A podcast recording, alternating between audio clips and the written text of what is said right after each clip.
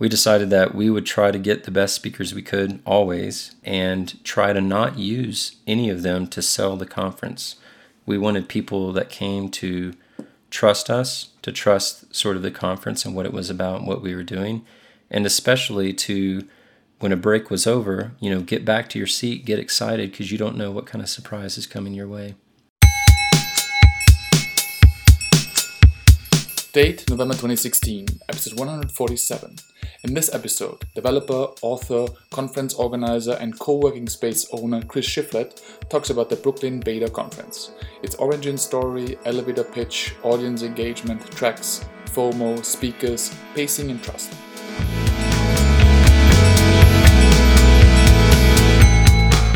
Chris, please introduce yourself. Uh, oh gosh. Uh, well, I'm I'm Chris Shiflett. Uh, most people know me as one of the two organizers of Brooklyn Beta. I'm also a partner at Fictive Kin, where I do lots of internet stuff, and uh, recently moved from Brooklyn to Boulder. So that's been a big part of who I am lately. I guess father, husband, uh, computer person, something like that. What's the elevator pitch for Brooklyn Beta? there is no elevator pitch because we never really were great at pitching it. Um, but we called it a friendly web conference. And uh, I think the the shortest way that I could think to describe it, which would probably take a little a long elevator ride, would be that we had three goals when we started. Um, one was to sort of bring developers and designers a little bit closer together, um, not only meeting each other, but also hopefully through those interactions, like a little bit more appreciation and understanding of what uh, work each other do. Another aspect of what we were trying to do was to encourage people to pursue their own sort of dreams, solve their own problems where possible. You know, obviously, you know, some of us just have to do the job that we can find and make money and provide for our family or whatever. But, you know, we are lucky to work in an industry where there is more opportunity, I think, than most other industries, especially to create very big change. I've often described the internet as the opportunity of our lifetime just because it connects everybody or you know many many people and you know has the potential to connect more and more and and do more than just solve problems that the people who make the internet face and so that kind of segues into the the third aspect of the conference was it was very important for us to try to i don't know like shine a spotlight i guess on problems that were at least a little bit different, a little bit maybe unfamiliar to our audience and to me especially. So, you know, anything that's outside of the world of computers isn't, you know, something that I'm intimately familiar with. I don't know what kind of problems teachers face, you know, that well. I don't know what kind of problems doctors face, you know, people that work in the government, scientists. There's there's a whole world out there of of opportunity to, you know, possibly improve things. What's the origin story of Brooklyn Beta? Well, that one's tough too. I think it has like a few different origin stories. You know, it was started by myself and Cameron, and we probably brought different things to it, different reasons for doing it. The year before the first Brooklyn Beta, beta I organized like this really small dinner, but a sort of a conference for developers that I was involved in and spoke at uh, was in New York, in Brooklyn actually, and I had very recently moved into this co working space uh, that later became known as Studio Mates. And through that, and through my friend John Tan, kind of collectively, I, I had met all these really wonderful designers. And there were all these developers who were in town for this conference. And I was like, well, let's organize this dinner and uh, just try to get these two groups together and just kind of see what happens and see how fun that is. I think some of the people who were involved like think of that as like a Brooklyn Beta Zero, but there was no intention to ever do anything more than just that one little like off the cuff thing. But many of those people who came to that first dinner were some of the first people we really tried hard to get to come to the first Brooklyn Beta. And I think the um, really when Cameron and I visited a conference that was in Manhattan, it was the future of web design. We we went there on just kind of like something to do and wanted to kind of support some of the people that we knew who were speaking or attending there and that sort of thing. And I think through that experience, we saw so much that we wish was a little bit different in the way that kind of the the conference is structured and just a way to like give the people who attend a little bit more opportunity to be more engaged and more involved in what's happening. And uh, you know the talks were wonderful. I think the people who went for, were wonderful, and um, you know it's it's a great conference. But there was just enough that I think we wanted to do different. That we, you know, kind of we skipped out on the afternoon of that conference and kind of went to a local bar and and uh, started talking about kind of doing our own thing. Tell, tell us a little bit more about uh, your partner. We bring different different ingredients, I think, to the to the whole mix, and um, neither of us are designers, um, which I think some people are surprised by. His background is business, even going all the way back into university and stuff, and mine's computer science. And um, so we kind of came at things from different angles, and both I think have a very deep appreciation of designers and design as a, as a skill. I think we became good friends uh, very quickly. And uh, Brooklyn Beta was the first Brooklyn Beta started like less than a year after we had met. So, you know, most of the way through the planning process, I think we grew closer and got to be better and better friends. You touched a little bit upon this, but um, what did you want to make uh, different with this conference exactly? We had a few goals, uh, like I mentioned earlier, those three in particular. I've never really I don't, in my opinion, I've never articulated those very well, but we had, you know, we had kind of written them down from the start. We had those three things in mind. And I think it's important to have some sort of purpose driving you. It's not just important for the people that come to kind of believe in what you're about or anything, but I think it really helps, you know, for anything, anything difficult, as you probably know, there's, there's going to be obstacles to overcome and there's going to be times where it's just a lot of work and it's, can be, uh, you need a little extra something to kind of overcome those obstacles. And I think the you know those those challenges challenges and struggles are are more easily overcome when you feel like you're driven by purpose.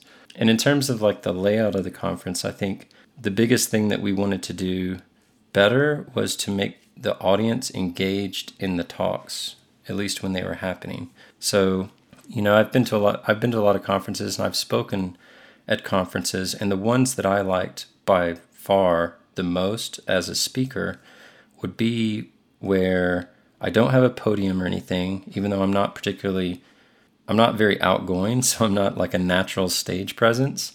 But if I want to do my best job as a ste- as a speaker, I want to be engaged with the audience, and I always loved intimate environments where I felt like it was just me and them.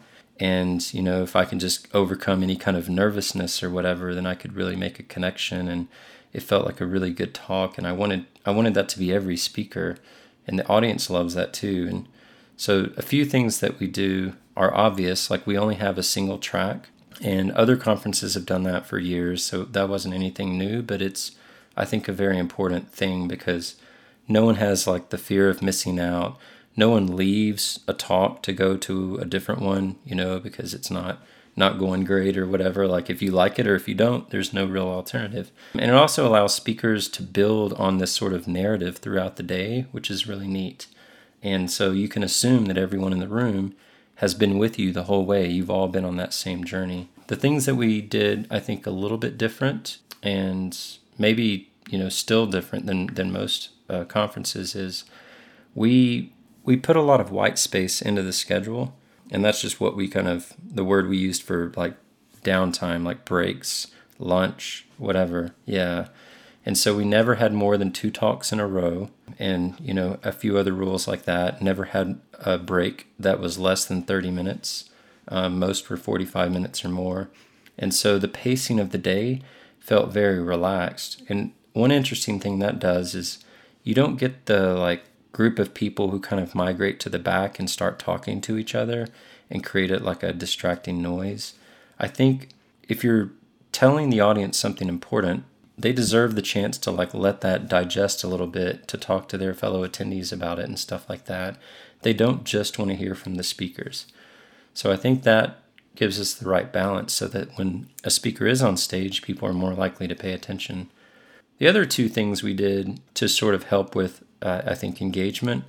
We didn't do the first year. We just recognized that it worked out great and kind of went along with it. One is no internet. So we held the conference in this art space that was, it didn't have anything but like like copper wire going to the building. There was no no fiber or cable or any of the, any of the modern stuff you think of for providing broadband. And even most broadband is not adequate for hundreds of people that all want to use the internet. So for us, we researched all the different ways that we could provide it, and you know we we have enough of an engineering uh, background to know kind of what it would take, and we had a solution in place, but it was going to be uh, roughly twenty thousand dollars. And um, Brooklyn Beta, the first few years, it was always it lost a few a few thousand dollars every year, and uh, the idea of like that was like that would come out of my pocket and Cameron's pocket. So I would have to personally pay ten thousand dollars to give everybody internet access, and that just wasn't going to happen. Um, but that turned out to be a, a fantastic thing. You know, we kind of in later years when it was a little bit more possible, a little bit less expensive, and there was you know a little bit more money in the conference budget. We could have figured out a way to make it work, but after that first year, we deliberately chose not to. And the nice thing is it people have smartphones and can kind of like check email or something if, if something's really important. Or, you know, they can also use the breaks to do important things like that. But the biggest difference I noticed is that almost no one opened a laptop during the conference because laptops aren't very useful without the internet.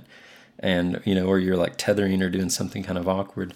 And so, for the most part, people really did use the conference as an excuse to be offline for a day or you know in, in later years a couple of days or whatever. Um, and then the last thing we did uh, which was it's a little bit tricky and i don't i should also mention that i don't recommend doing all these things. This is just like what we did and uh, it kind of worked out but we we never announced speakers. And the first year we definitely did you know we did everything we could to describe in great detail what the conference was about who's speaking there and things like that but after that, we didn't announce the speakers, partly because, in my experience, some of the best speakers uh, aren't people that you necessarily know about. So, especially if we're going to be trying to, to shine a spotlight on problems that this community is not familiar with, that means we're going to be trying to get speakers that this community is not familiar with. So, in our particular conference, you had an audience of people who most likely did not know the speakers. And if you can imagine looking at a schedule and you're trying to think about, you know, well, maybe I'll just take an extra long lunch break because, you know, that talk, I don't even know who that is. You can make choices like that that end up not being that great for the conference or for your experience. And so, you know, we decided that was kind of a hard decision, but we decided that we would try to get the best speakers we could always and try to not use any of them to sell the conference. We wanted people that came to trust us, to trust sort of the conference and what it was about and what we were doing, and especially to when a break was over, you know, get back to your seat, get excited because you don't know what kind of surprise is coming your way. I like that. Also, you were probably building on the reputation from the first year and then it's easier i guess to sell people not knowing what comes next year. Yeah i think it gets easier. I don't know that we could have done that the first year. You know the internet was a decision that was kind of made for us and then we just decided that turned out to be a, a happy surprise. The only thing we can really take credit for is kind of i think we got the pacing of the event just right. I guess a good compromise for the future could be to turn off the internet uh, when a speaker is in session. Yeah, sure. I mean, I think it depends on the conference and the audience and stuff. I I would love to have an excuse. I think sometimes to to just spend a day actually focused on something. I've also been involved in like training and workshops and things like that where if you are I used to be a, a like a I would teach programming and I would go to companies and have a class and they were never as engaged as when I would have a class that other people would come to. And the reason was because they were there, anyone would feel free to like drop into the class and like interrupt the, you know, the sysadmin or something like, hey, can you check out this server problem or, you know, whatever the case was. And I think if you're still tethered to the internet, you can have that kind of burden. You know, you're expected to still be checking your email throughout the day. You're still expected to do this and that. And um, you know, on the on the fictive kin side of things, I think we have a pretty good conference policy where we can't afford for everyone to be going to conferences all the time, even if they're speaking. But we do want people who go to a conference, uh, employees, to focus on the conference while they're there. You know, I hope that you know no one would think that they feel the burden of work uh, while they're at a conference. Um, and if they do, you know, maybe they either shouldn't go to that conference, should go to fewer, or you know, maybe the uh, the employer should kind of rethink their sort of policy for that.